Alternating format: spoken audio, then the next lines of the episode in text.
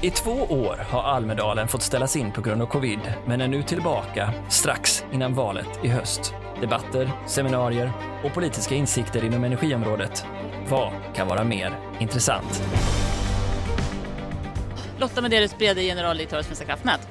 Vi har precis dragit igång Almedalen. Det här är ett i raden av seminarier som du har varit på. Eh, Lotta, vad är ditt eh, allmänna intryck om du jämför med när du var här senast? hur är det samma och hur är det ändå annorlunda?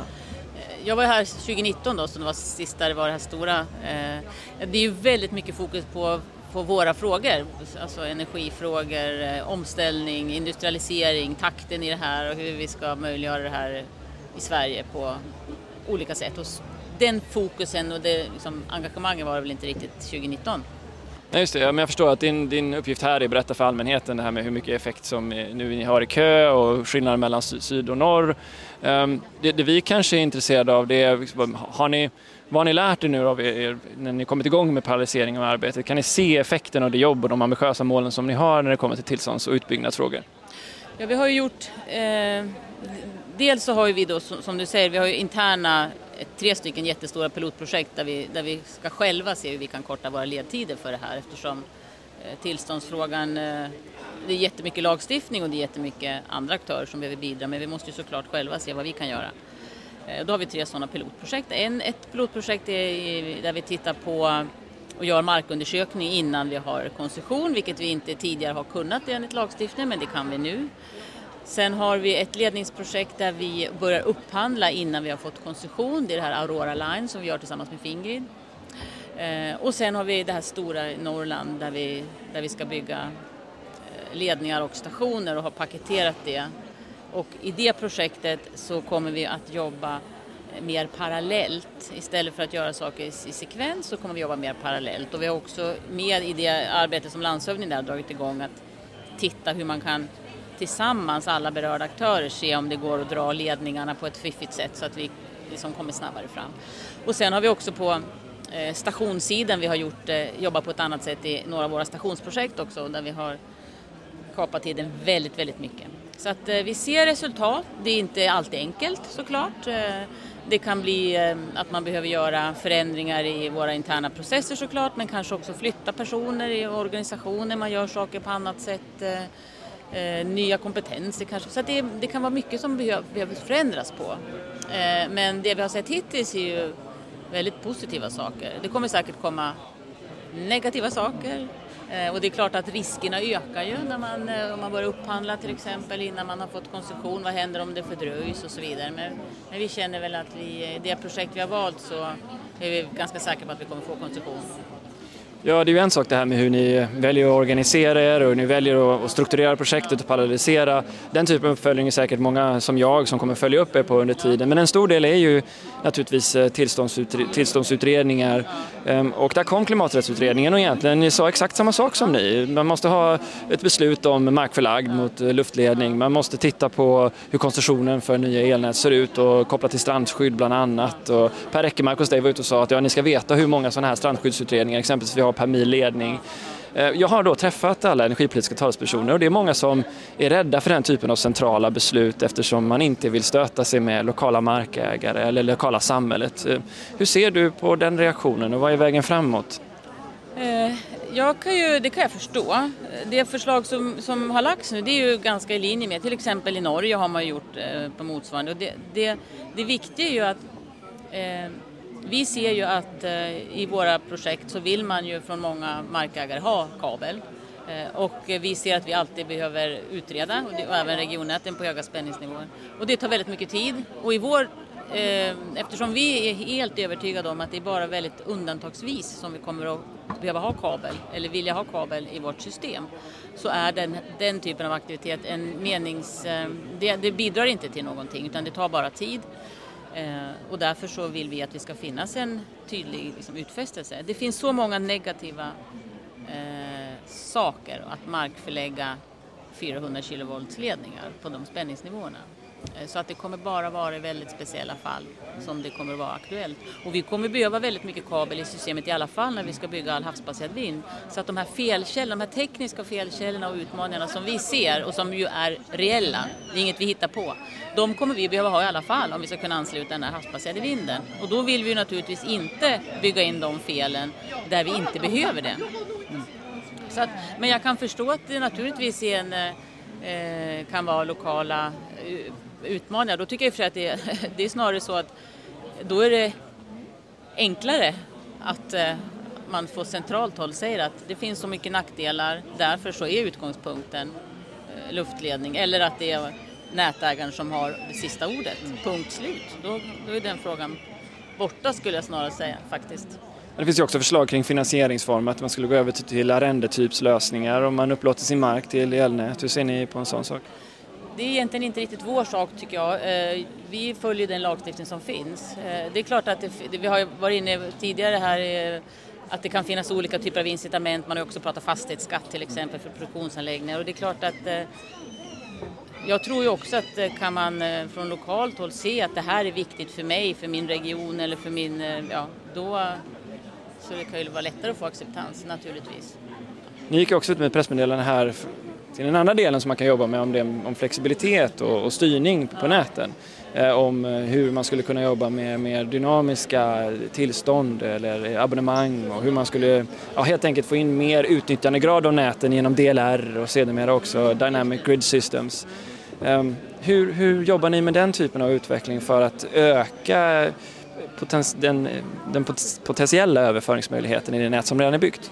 Det är ju ett uppdrag som vi har från regeringen att, att eh, varje kvartal redovisa framsteg och det är ju därför att vi har de här stora prisområdesskillnaderna.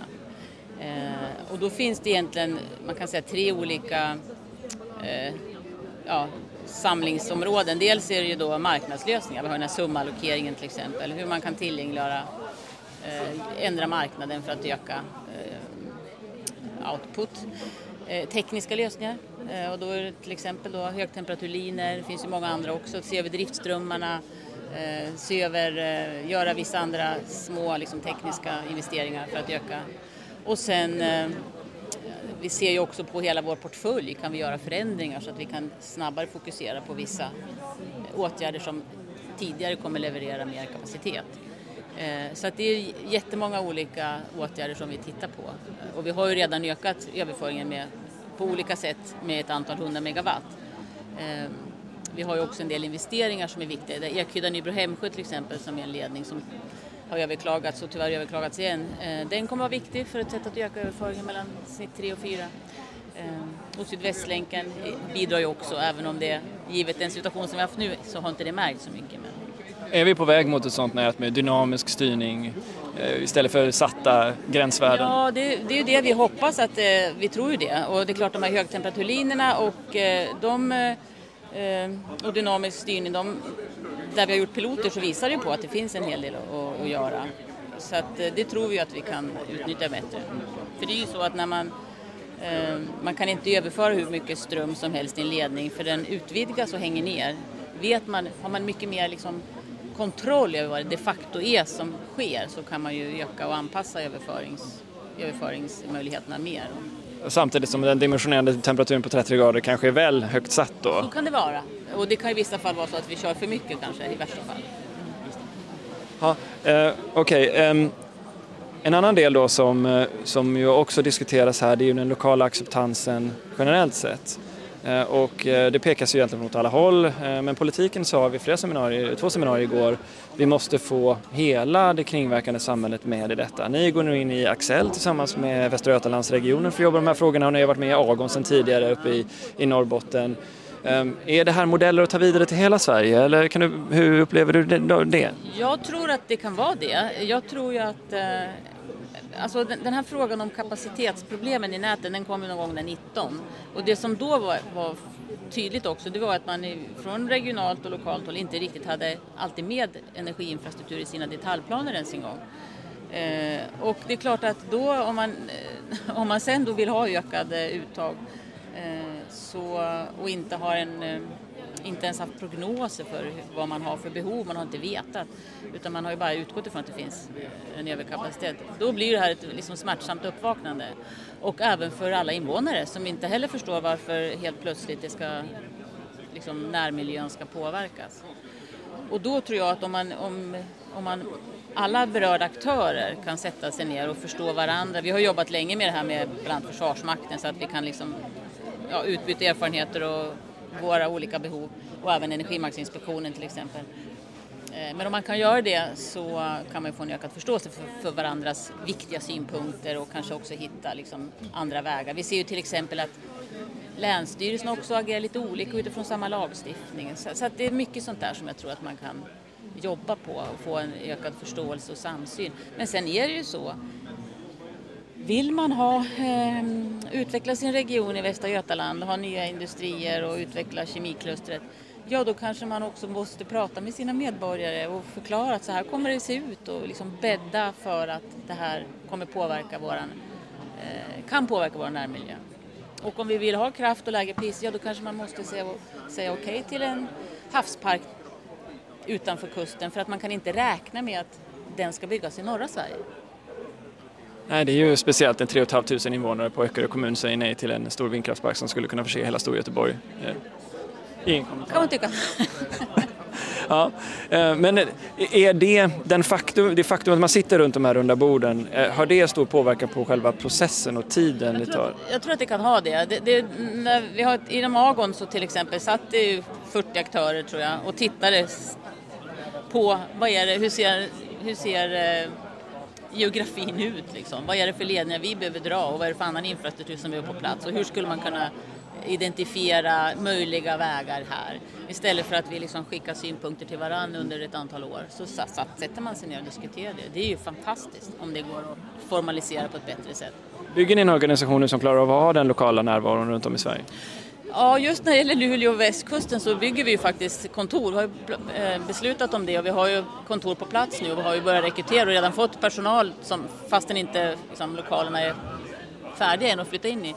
Eh, och det är just därför att vi ser att det här är jättestora områden som vi eh, dels behöver finnas lokalt liksom, för en lokal förankring men också för att det finns bra utbildnings, ja, lärosäten där som vi kan hoppas kunna rekrytera nya medarbetare ifrån. Sen har ni fått den här jättesvåra frågan om kösystemet då, som nämns bara övergripande här i seminarierna men som om man bottnar lite i den är ju högst svår att göra en bedömning av. Hur ska ni ta er an den här och värdera eh, eh, och jag vet att då kommer du säga en sak är att ja, men har vi flera ansökningar som är på flera ställen, visst fine, det, det behöver vi sortera bort. Men i Norrbotten är det ju inte det som är problemet, där är det ju väldigt många som står i kö och vill. Ja, och det här är ju, vi har ju haft den här eh, kösystemet, vi har ju en anslutningsplikt och, det, och ett, ett väldigt enkelt och rättvist och transparent sätt att hantera många som vill ha en resurs är ju en kö. Det är, liksom, det är, inte, det är inte konstigt att vi har haft det så. Eh, och det vi nu har fått i uppdrag att, att titta på, det är ju, och som vi också är väldigt glada att vi har fått, det är ju om det finns ett annat sätt att hantera speciella, ja, vissa frågor då som är kopplade till kö på ett bättre sätt. Och det är inte enkelt som du säger för att eh, var och en av de här aktörerna har ju sannolikt väldigt berättigade skäl till varför de vill ha ökat uttag. Eh, och eh, det kan vara väldigt svårt att värdera nyttan av en gödselproduktionsanläggning kontra en ny aktör som vill bygga fossilsmarta produkter. Det, det, det, är inte enkelt. Eh, det är väl lätt att dra, säga mellan en serverhall och ett sjukhus kanske, även om det kan också vara viktigt att ha kontroll på sin data. Så, så, det är inte så lätt. Men vi jobbar på det och det är någonting som vi kommer behöva prata med alla aktörer för det här, regionnäten agerar ju på samma sätt som vi såklart. Eh, så att vi har en liksom gemensam bild av det här och sen så får vi ju se vad, vad, vad vi kommer fram till. Eh, det finns eh, säkert olika, ja det, vi får se vad vi landar i helt enkelt. Nu går vi in i en eh, vinter där eh, ju en person som jag funderar på att man pratar om förra vintern och om det var rätt att ge subventioner. Vi, vi som är i energibranschen vet ju att vi går in i en ännu tuffare vinter nu, förmodligen med högre priser. Eh, vad är dina tankar kring vad du har nu om att vi inte längre ska ge stöd? Vad kommer vi hamna i i vinter, tror du?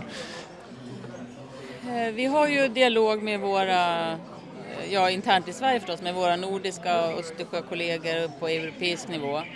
Och eh, det är klart att eh, om vi, vi har en situation där 40 procent av gasen i EU kommer från Ryssland, även andra energibärare och bränslen.